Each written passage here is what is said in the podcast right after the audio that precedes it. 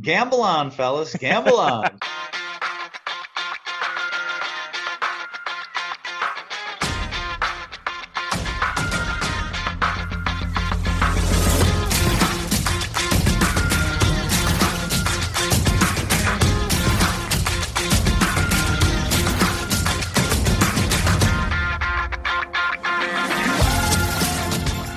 Welcome again to Gamble On, the weekly gambling podcast presented by USBets.com. I'm Eric Raskin, USBets managing editor and media director, and I'm joined by our senior analyst, Pulitzer Prize finalist John Brennan.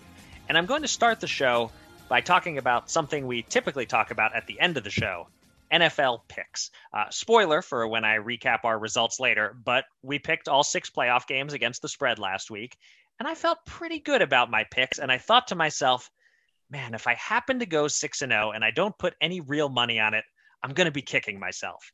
So I took a shot on a six game parlay at a shade under 50 to 1. And of course, I went 5 and 1, as one does with 16 parlays. And mm-hmm. the worst part is that my Eagles fandom, which steered me toward them getting eight and a half points, was the only thing separating me from a nice bankroll boosting win. Here's my question for you, John. Which was my more punishable betting sin? Betting too big a parlay or betting with my heart? I mean, Eric, after three and a half years of this weekly podcast, you might think I automatically will pick parlay, and that's usually true. I'll admit. But uh, here, no, it was betting with your heart. I pointed out the Eagles were bullies, nine and two versus also Rams, and zero oh and six against playoff teams. Right. And the Bucs 28-20 regular season win was misleading because they had nearly double the yardage and time possession of the Eagles, who got a garbage time TD late to make it look respectable. And you knew both of those things, I could tell. Yep. But I guess the heart it wants what it wants. I guess so. the fact is, I, I, bet an amount so small that I won't miss it, as one should do with a fifty to one shot. Yes. Uh, but but the pain is still there because I came close to the win. Um, what one person on Twitter suggested I should have done two versions of the bet, one where I take the Bucs, but mm. if I'm going to do that, I may as well just do one five team parlay instead of two six team parlays. the fact is, I, I, thought the Eagles could cover, and uh, you know they didn't end up that far away from a shot at another uh, ugly backdoor cover. 31 well, no, nothing.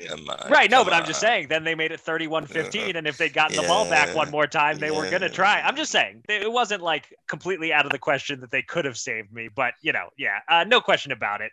Big parlays tilt more in the house's favor than straight bets. And, uh, you know, mm. betting on the team you're rooting for, if you don't see an actual betting edge there, is a bad idea. It doesn't mean you should never bet on the teams you root for. Um, I happened to have a nice win last night on Joel Embiid's points over, which he cleared by 21 and a half. Um, but uh, definitely, if you want to be a winning bettor in the long run, you have to take emotion out of it. Uh, oh, and and also uh, don't bet against uh, Tom Brady. That's uh, also probably a good rule.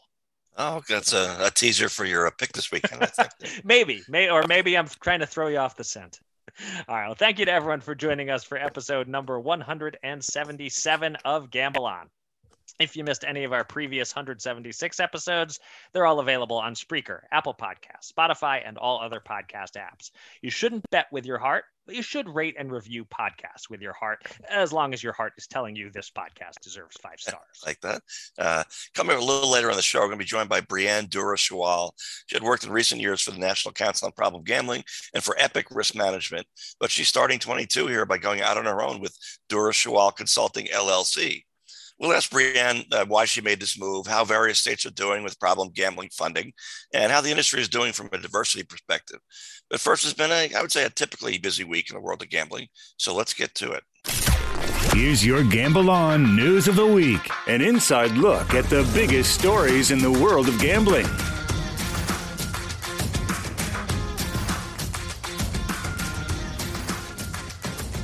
We spent the bulk of the news segment last week on New York's mobile launch, and a week later, it's still the biggest story in the industry, so that's where we'll begin once again.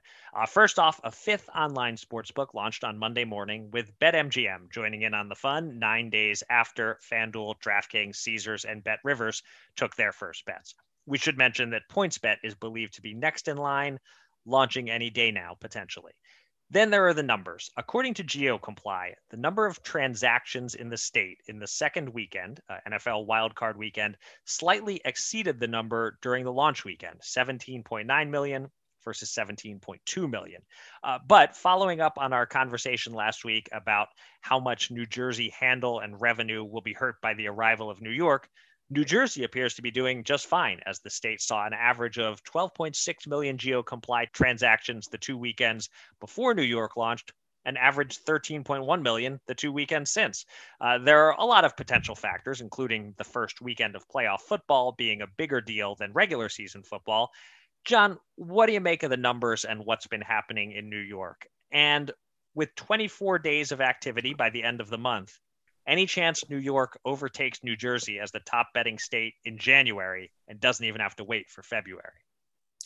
Right, my short answer is no. I bet that New Jersey wins January. Wait, am I betting with my heart? Hmm. Hope not. Yeah, to think about that. But uh, I'm intrigued by the monster initial numbers in New York. You know, there's some hope that a lot of it is money exiting the illegal bookmaker side.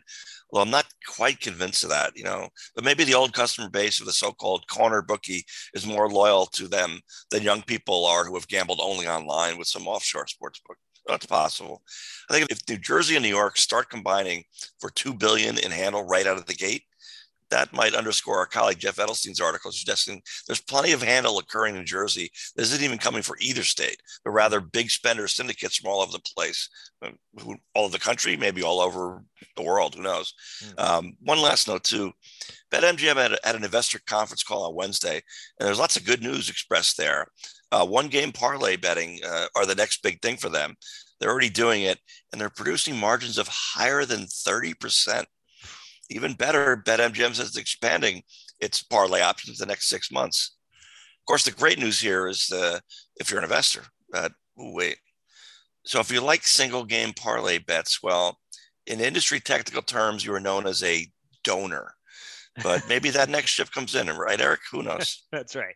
I actually uh, have penciled in my notes here to uh, to get around to some parlay thoughts of my own when we get to our next news story. So okay. we'll be spreading parlay talk throughout sure. the podcast this week. But um, I think you might be uh, betting with your heart a little bit on New Jersey. I, I think I think New York versus New Jersey in January is going to be close. Uh, New York is averaging about 33% more transactions, but New Jersey has about 29% more days in the month to work with.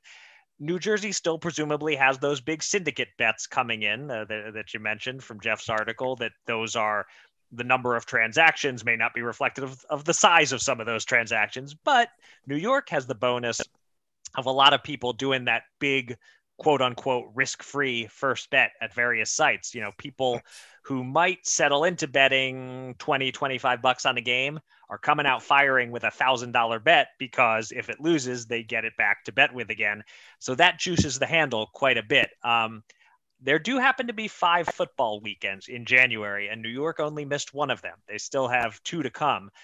I'm going to go ahead and make the prediction that New York actually will have higher betting handle in January than New Jersey. Uh, but I'll also predict that revenue will be quite modest because there are so many promotional credits being given out. There are spread the loves and and hammer the overs. Um, it's it's a great time to be a bettor in New York.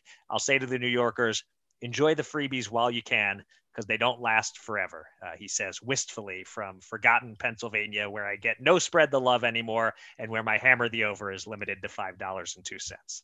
Yeah, and especially when uh, right you're in a high high tax state like Pennsylvania or New York. Uh, so come to Jersey. We're only uh, thirteen percent online mobile sports betting tax. always stumping for Jersey. Always finding a way. All right. Well, that's a perfect lead into our second story. It's related to our first story. Last Friday, the New Jersey Division of Gaming Enforcement released handle and revenue numbers for December, the final month without any competition from New York, at least online. And for the fourth month in a row, New Jersey broke the billion dollar barrier, generating handle of $1.23 billion, bringing total sports handle for the year to nearly $11 billion, 10 billion of which was bet online. A hold was not as high as in November, with the books generating $59 million of revenue in December. But that was nothing compared to the online casino revenue for the month, which was a record $133.2 million. Uh, none of the other major states have reported December handle and revenue yet. Pennsylvania could drop their numbers while we're recording this podcast.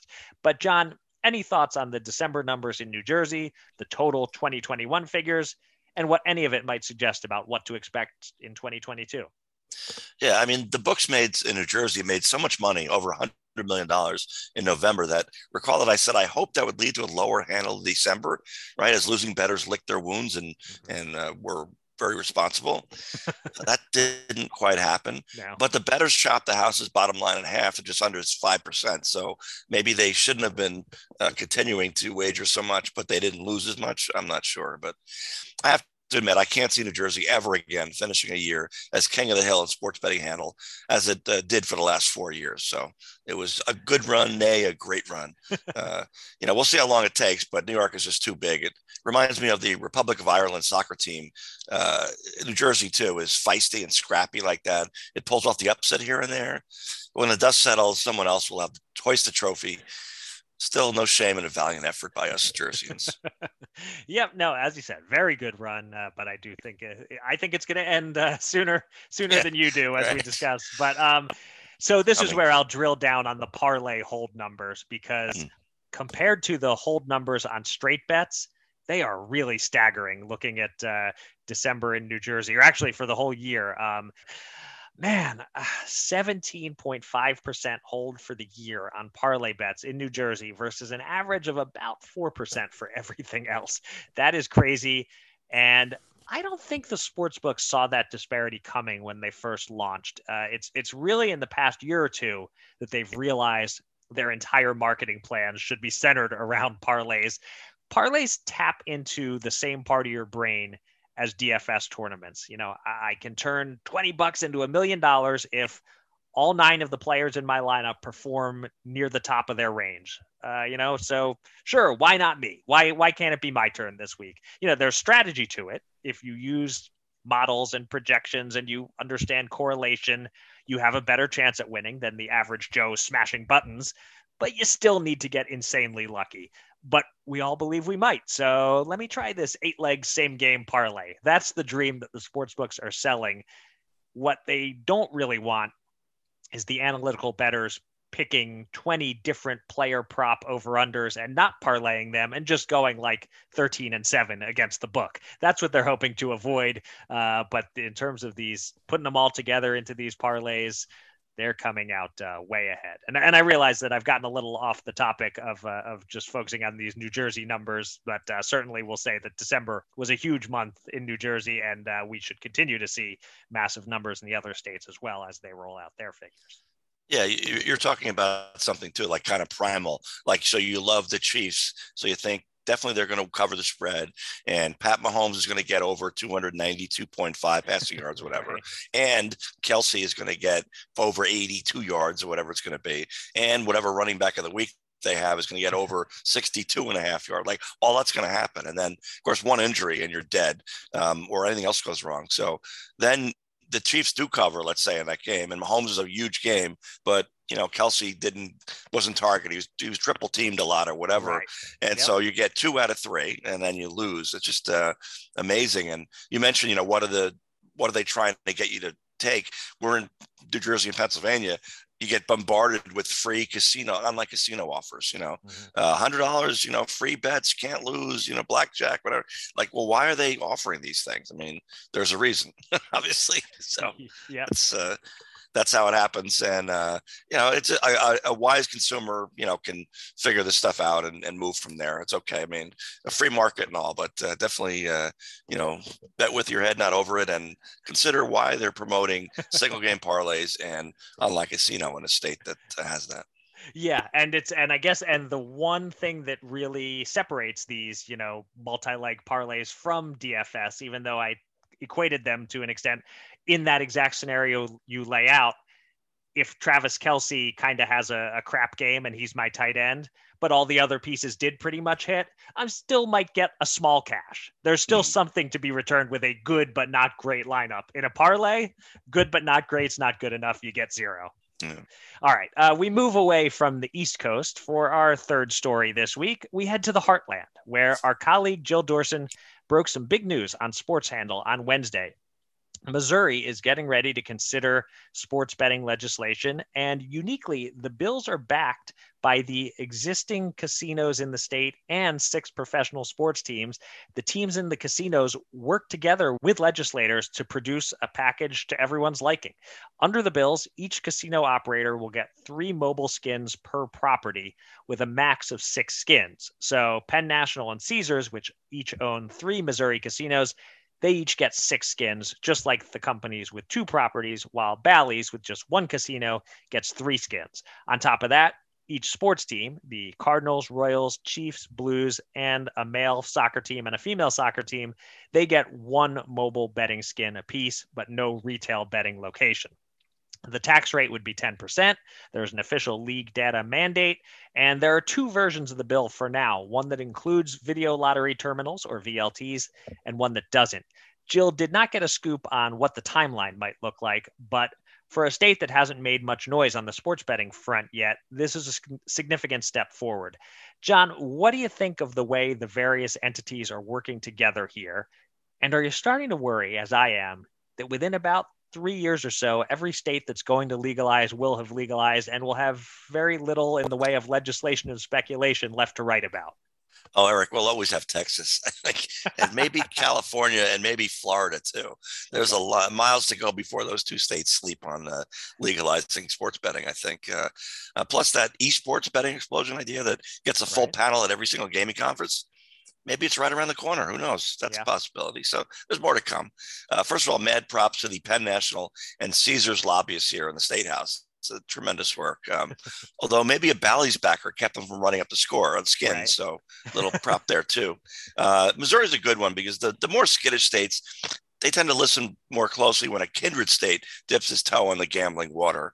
As I've said for years, when Nevada, Delaware, and New Jersey dive in head first, the states just sort of roll their eyes because those three states are always first movers on anything gambling. Of course, this legitimate analysis led me to believe that Pennsylvania legalizing online poker three or four years ago would open the floodgates, especially after Michigan, another kind of sober state when it comes to gambling, followed suit and yeah, not so much. We're kind of stalled there, but um, so perhaps some flyover country states, and I know they love that description. they're going to sit back and say to Missouri, "Yep, first uh, show me state when it mm-hmm. comes to sports betting." Yeah, and uh, the approach that they're taking here is, is certainly a smart one. You know, there's no guarantee of passage, but getting all the entities in the state on board together like this, yeah. you know, unless you have a bunch of state senators and representatives who have some big moral objection, it, it seems a pretty good chance you're going to get it passed this way.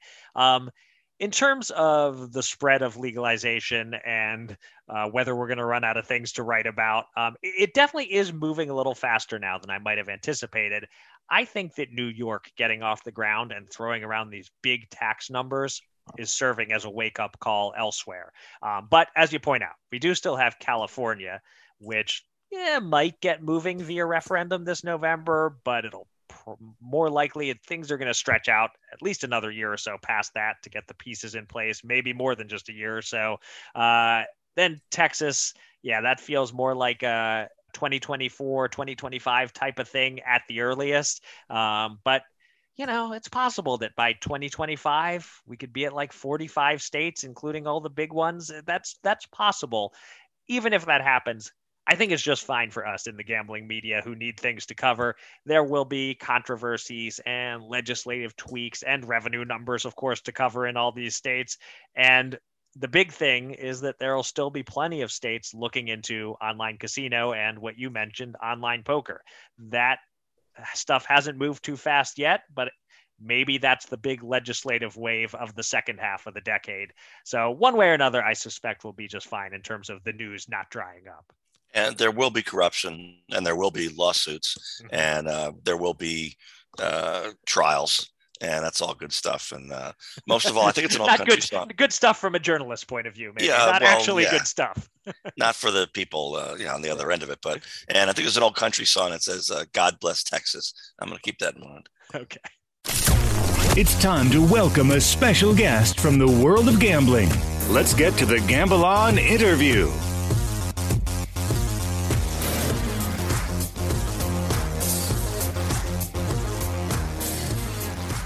Last time we had Brianne Doura-Schawohl on the podcast, a little under two years ago, she was the legislative director for the National Council on Problem Gambling, and Rudy Gobert was a few hours away from testing positive for COVID. Needless to say, a lot has changed since then. Uh, for Brianne specifically, she left the NCPG, became vice president of U.S. policy and strategic development for Epic Risk Management, and then left that position just recently to start her own consulting firm, Doura-Schawohl Consulting LLC. She was also listed by Global Gaming Business Magazine as one of the 25 people to watch for 2022.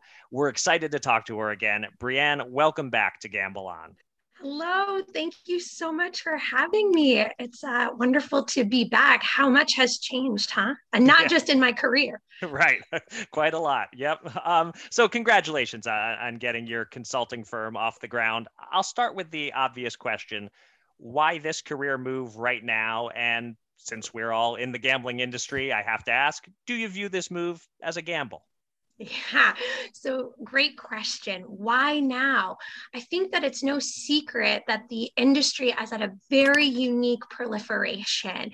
And we've seen not only just this massive expansion, but now we're starting to see those that have embarked upon the journey of legalization of online gaming and sports wagering really starting to examine what they did well or maybe not so well. And that's really where I see such a unique and wonderful opportunity because there's a lot of buzz now about things like advertising and cashless and problem and responsible gambling. And that's that's my sweet spot, right? That's what I've been studying for all these years from a whole variety of different perspectives. So I'm going to flip it and say, why not now? Why not capitalize on the opportunities that are out there? And yes, is that a gamble? Yes, but it's a gamble and a, an opportunity that I want to take on myself, uh, not just for opening the next chapter for my career, but also for my family. I want I kind of want it all. I'm a little selfish. I want to have the career and make the difference to create a safe, sustainable industry, but I also want to be a really involved mom. My family is everything. And this is going to give me that freedom to create my own way. Uh, yeah, so Brian, uh, talk about uh, you know you're ubiquitous at all the gaming events the last three or four years. You know, there's a bunch of us are sort of on the circuit where you know none of us make it to every single event of you know the last twenty, but you know, some of us make it to most of them, and you're certainly one of them. So uh, you're well known to so many people in that industry and a lot of our subscribers. So so which of those people, whether individuals or uh, businesses, would be you know likely to want to do have a partnership with you? What what's your sort of the range of your uh, interests in, in, in uh, adding clients? So I think I'm in a very unique and a wonderful place that I've had the privilege of working with all the different stakeholders within the gaming ecosystem. As you say, many of us do this circuit, but my circuit kind of extends even beyond that of just the gaming world, where I'm going to legislative and regulatory conferences. I am also going to those conferences center around public health and addiction. And so my network is quite vast. My relationship are really the thing that I hold closest to me, the thing I'm most grateful for. So, ideal clients or anyone that is involved within this gaming ecosystem that has taken a hard look at their organizational priorities, wanting to make it as safe and sustainable as possible. So, right now, I do work with legislative bodies that are wondering if it's important to allocate funds for problem gambling, or I work work with regulators about what it is that they need to be doing to own their part. I love working with the industry, as many of you know and have seen. I think the industry is where so much change can be precipitated in the absence of policy. And then, of course, where I got my start with those advocacy groups and the local councils doing the hard but important work in the communities and on the ground with those that are struggling every day. So I believe that anybody who's in this walk of life, uh, in the gaming world, owns a piece of this. Um, you know safety responsibility and and i feel that I am in a unique and wonderful position to assist them. So I, mentioned that uh, Global Gaming Business Magazine list, where for the first time ever, there are more women and minorities on the list than men. What's your feeling on where the industry currently stands in terms of diversity? Uh, like the, the only time I've been at a public industry event in the last couple of years was, was at SBC North America several weeks ago. And the room still seemed to me overwhelmingly male and almost as overwhelmingly white. So is there progress being made on that front? Well, I think I am indicative of some progress being made, right? I am opening my own firm as a woman in gaming. I think that is a signal that there are opportunities, uh, and I'm not alone, right? Susan Hensel, uh, Sara Slane, uh, they are also pioneering and opening their own doors. We see Miss Amy Howe, Jette um, Nygaard-Andersen, the CEO of major entities. But let's be real, while there are successes and, and women leading the way, we are still by far the minority. You know, nine out of 10 instances, as you point out, I am the only female in a meeting. I mm-hmm. am the only woman at a large dinner at a conference. I did attend a conference this past fall, there were 75 of us roughly in the room and four females. And only of the four females, two of them on the agenda.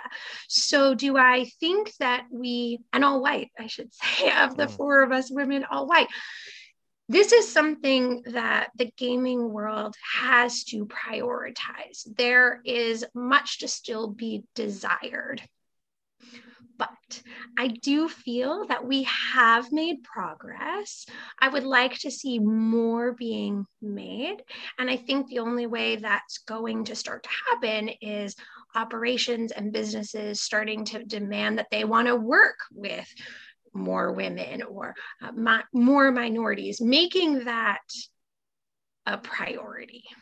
Yeah, it, it, it's tricky, right? Because just sort of sports, uh, sports betting, it's such a broy culture. W- would you say that there is no real like easy path to reverse that, or not so much reverse it, but just sort of chip away at it a little bit. It's it's, it's always going to be a challenge, right?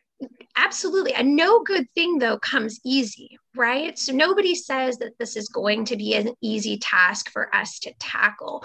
But right now we seem to always be talking to the same people.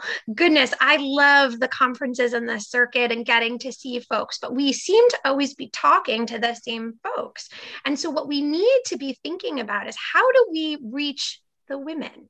How do we reach the minorities? How do we make this subject more relatable or of interest it's about branching out of our comfort zone, kind of what I'm doing by opening my own firm, right? Taking that chance. Is it possible? We need to start doing that when we really examine how to diversify. And maybe we start recruiting outside of the industry. Um, I know that's provocative and everybody's talking about the shortage of talent, but maybe that's because we keep going to the same pool and we need to.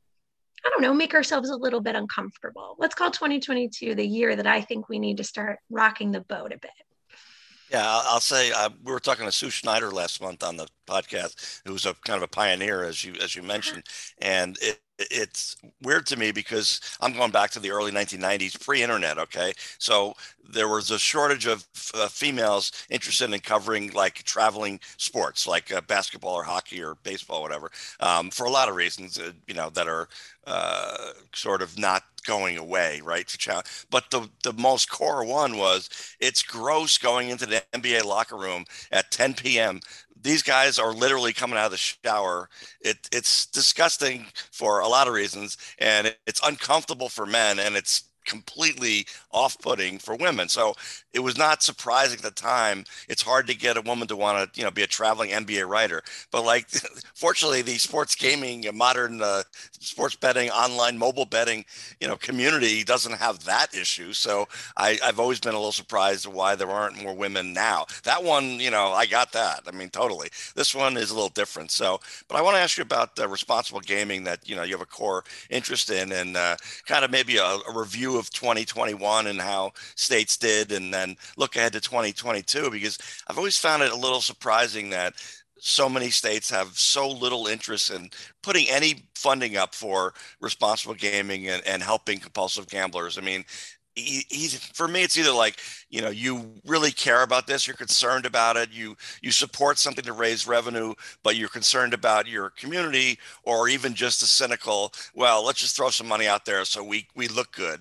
And yet a lot of states don't even do that. So how did 2021 go and how do you think 22 will go in that standpoint well, I, I think you're not going to be shocked with my answer about 2021, right? That's a mm-hmm. very complicated question mm-hmm. because the first thing I want to highlight is I'm really trying to help people understand that there's also a very significant difference between problem gambling and then responsible gambling. And I think it's really important that we highlight that words matter. And both of those things need to be a priority. And we've seen a very significant lapse in policy addressing both. So let me start here by saying of the 11 states that went live right in 2021 there was a majority that had invested something in problem gambling so louisiana at 500000 new york with an impressive 6 million wyoming for the first time came on the map with 300000 so it's not that states weren't committing something for funding.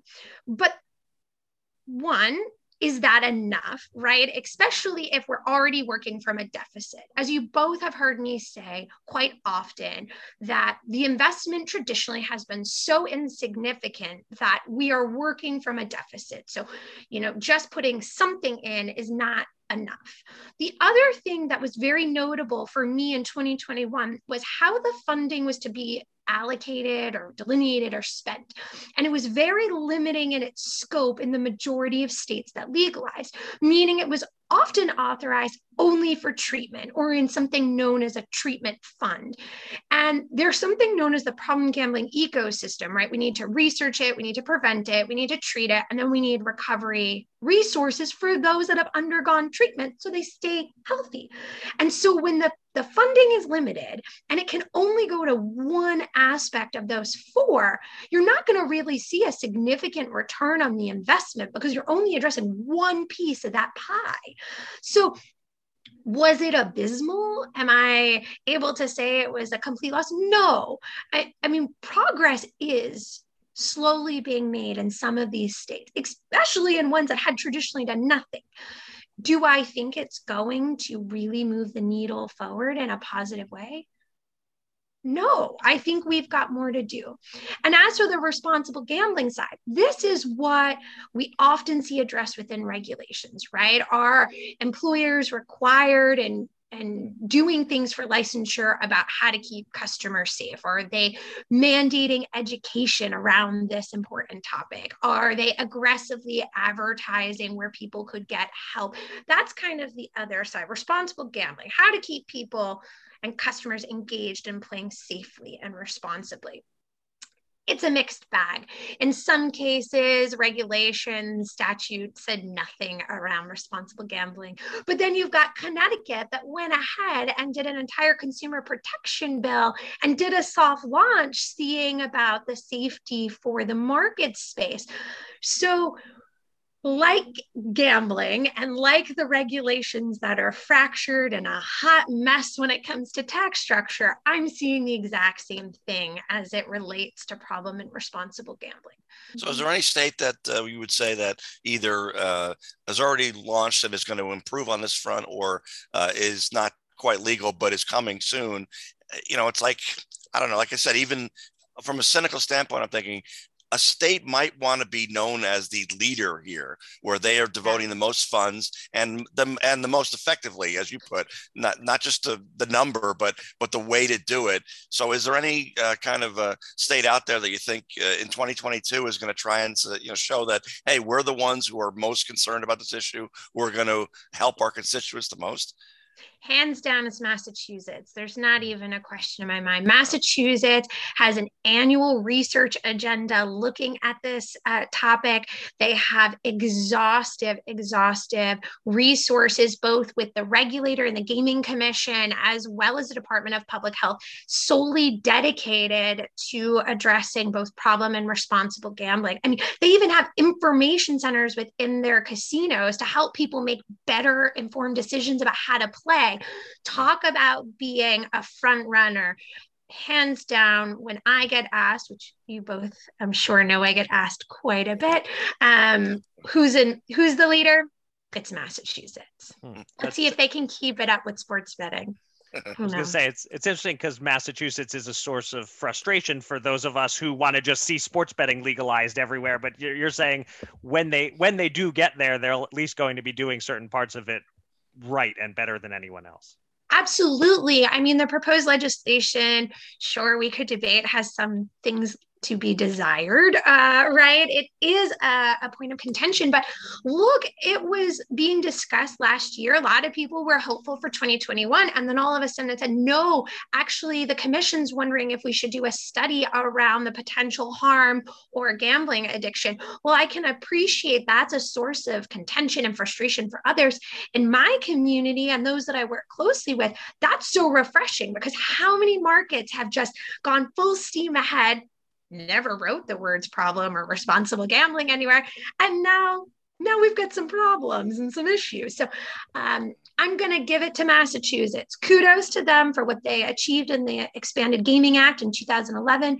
And kudos to them for thinking about how they can continue that positive trend as they move forward into sports wagering. I still remain hopeful it's going to happen, you guys. Right. I don't know when, but I think it'll happen. right. All right. Well, really fascinating insights. It's been great uh, talking to you again. Best of luck with the, the new business. And for those listening who are curious, uh, the web address is consultbds.com. Uh, Brianne, thanks for joining us again on the podcast. Thanks so much for having me. Have a great day. All right. Thanks, Brianne. Two men. Two men.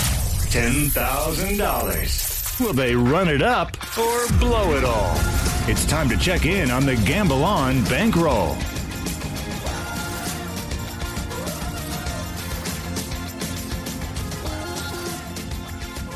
We'll get to our NFL playoff picks shortly, but first, let's update our betting bankroll, where we came out slightly ahead last week. No thanks to me. Uh, I do have some futures bets cooking that have gained value. Uh, Titans to win the AFC at plus 500, and Alcaraz and Rublev each at 48 to 1 to win the Aussie Open, which those bets actually gained value the instant Djokovic got denied entry shortly after we recorded last week. Uh, but my lone bet that got graded was the three leg teaser I stole from Jeff Edelstein. It would have paid plus 163. The Bucs covered their teased number by 13 and a half. The Chiefs covered their teased number by 14 and a half but the Niners Cowboys over killed us. We missed that by four and a half, even after I sold my soul and rooted for Dallas to score at the end. uh, so I cost us a hundred bucks last week. John, you evened that right out with your Bengals Raiders under 49 pick. Wasn't looking great at halftime, but we got a touchdown free second half to pull it out and win a hundred dollars. And John had a frustrating but ultimately profitable sweat with Corey Conners to win, finish in the top five, finish in the top 10, and finish in the top 20 in last weekend's golf event. John, you want to walk us through that heartbreak? Yeah. I- I mean, most importantly, I was indeed fortunate to hit that NFL under. You know, Bengals Raiders. I thought the Raiders would barely show up, and it would be an easy under and all that. And yeah, I kind of was fortunate. So, yeah, the golf, not as much. You know, my entire theory about Conners was right on the mark, except for a bogey, double bogey start on Saturday, which in a birdie binge event like this is fatal to the big mm-hmm. payout. So that couldn't happen. But still, it looked like we would hang on for a top 10 and an extra 80 units in the bankroll. It all came down to Conners three putting from 60 feet in the final hole and one golfer left to possibly ruin us. That's Matt Kuchar, who is a first ballot sneaky Sunday hot finish once there's no chance of winning an event Hall of Fame guy. He gets up and down in the last hole, of course, as usual. Gets a little extra paycheck, a few extra FedEx Cup points, and uh, he's the last golfer to worry about. So we get a solo 11th place. Look, it is what it is. yep. All right. Well, we still won $91 on the top 20 bet that hit with the 11th place finish. We lost $80 total on the other three bets there. It means we won $11 for the week. So we're now down by $1,947. We have exactly $500 on hold in futures bets. So we have $7,553 available to bet this week. And I'm up first. And I had a tough internal debate over which boxing bet to make this weekend. There's a Showtime triple header on Saturday from the Borgata in Atlantic City. Um, I was thinking when this card was announced back around Thanksgiving that I might attend live, but uh, changed my mind with all the Omicron. Uh, although now, as the experts predicted, we seem to be coming out of it, but still, I'm, I'm staying home and watching from my couch. Uh, anyway, back to the fights themselves. I like the mega talented Gary Russell Jr. over Mark Magsayo in the main event, the best price I can find is minus 400. And I do think that's a good price, but it just feels silly to risk $100 to win 25 bucks or, or $200 to win 50. So I thought about Russell by decision, which I'm finding as low as minus 110, but that's risky. It's almost as likely to be a stoppage as a decision. Now, the stoppage, Russell by knockout, that's priced at plus 270. That's decent value.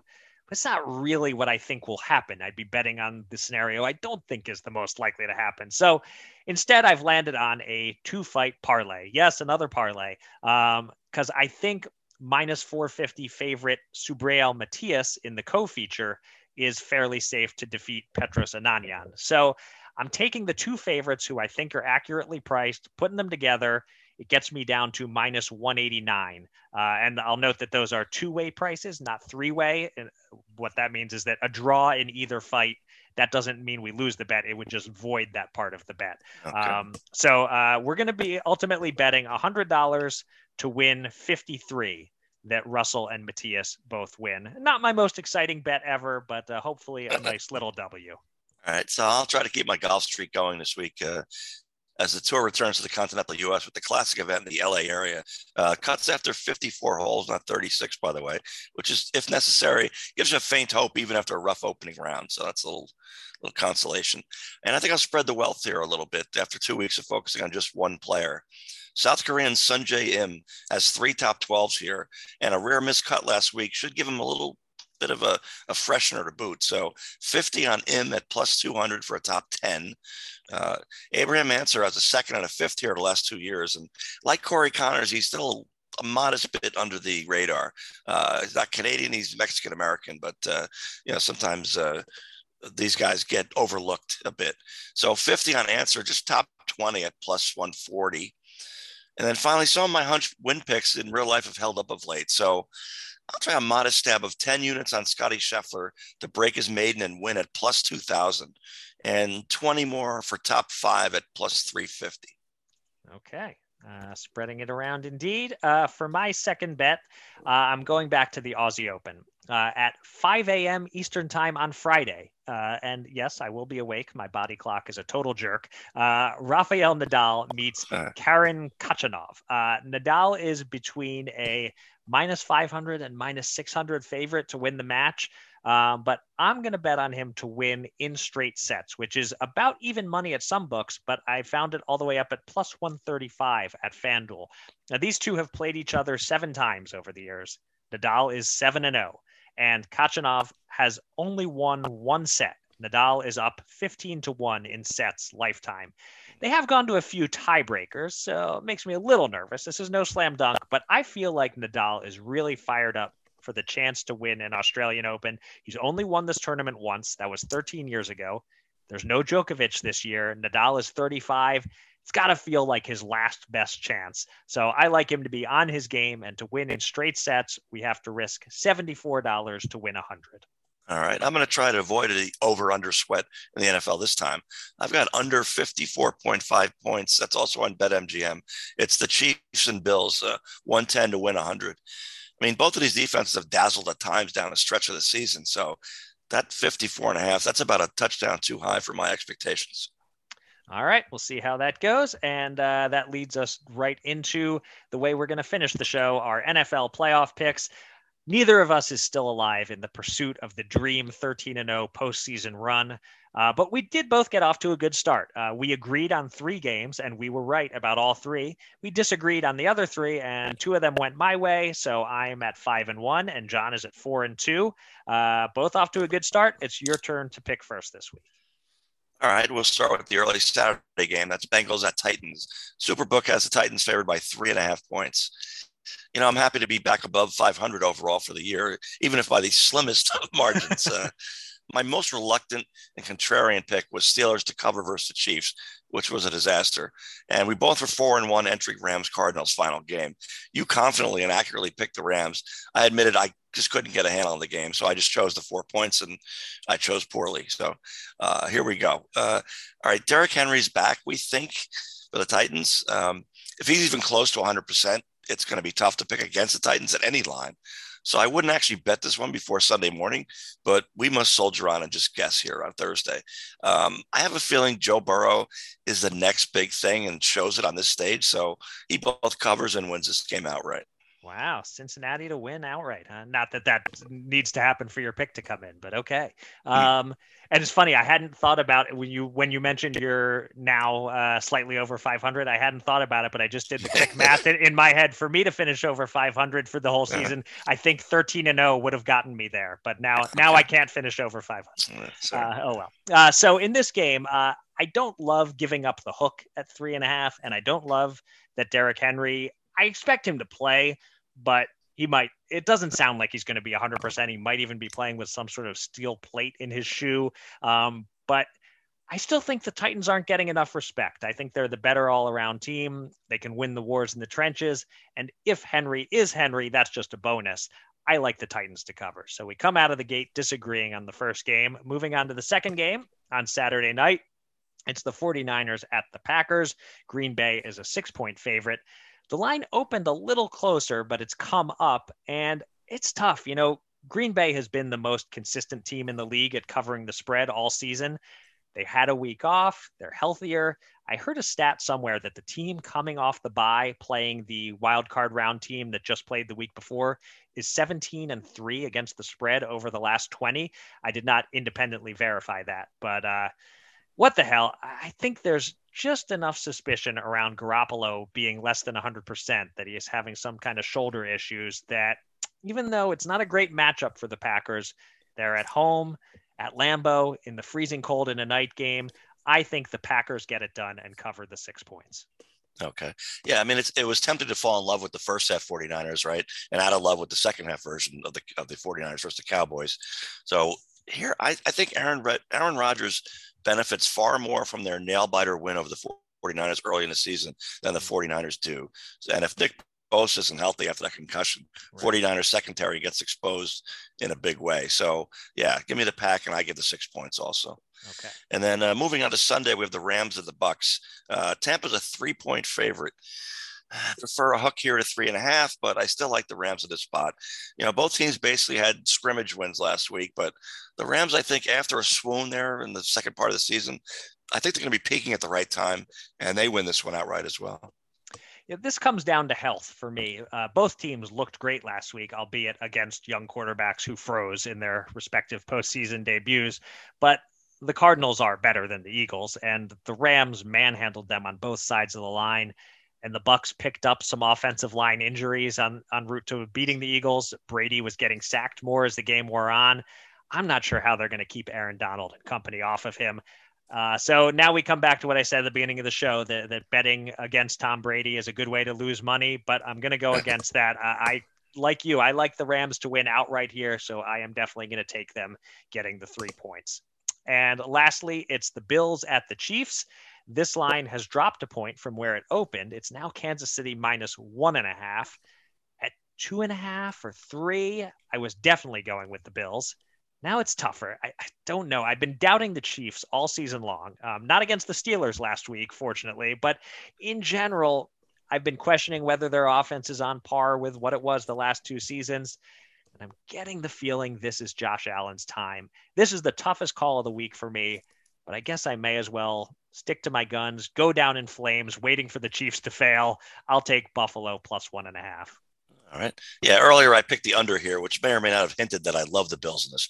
Uh, a big change from their earlier meeting won by the Bills is the improvement of the Chiefs' defense, but they still can and won't stop Josh Allen from running for, for even more frustrating third down conversions than Patrick Mahomes does. He's usually the guy that uh, torments the other team, but Josh Allen is the king of this, I think. So enough for the Chiefs. And yes, Andy Reid, time for some new blood in the AFC. All right, so we agree on three out of four. So now the question is do I go and place a real life parlay bet just on the three that we agree on? Because if I had done that last week, I would have won. Uh, no.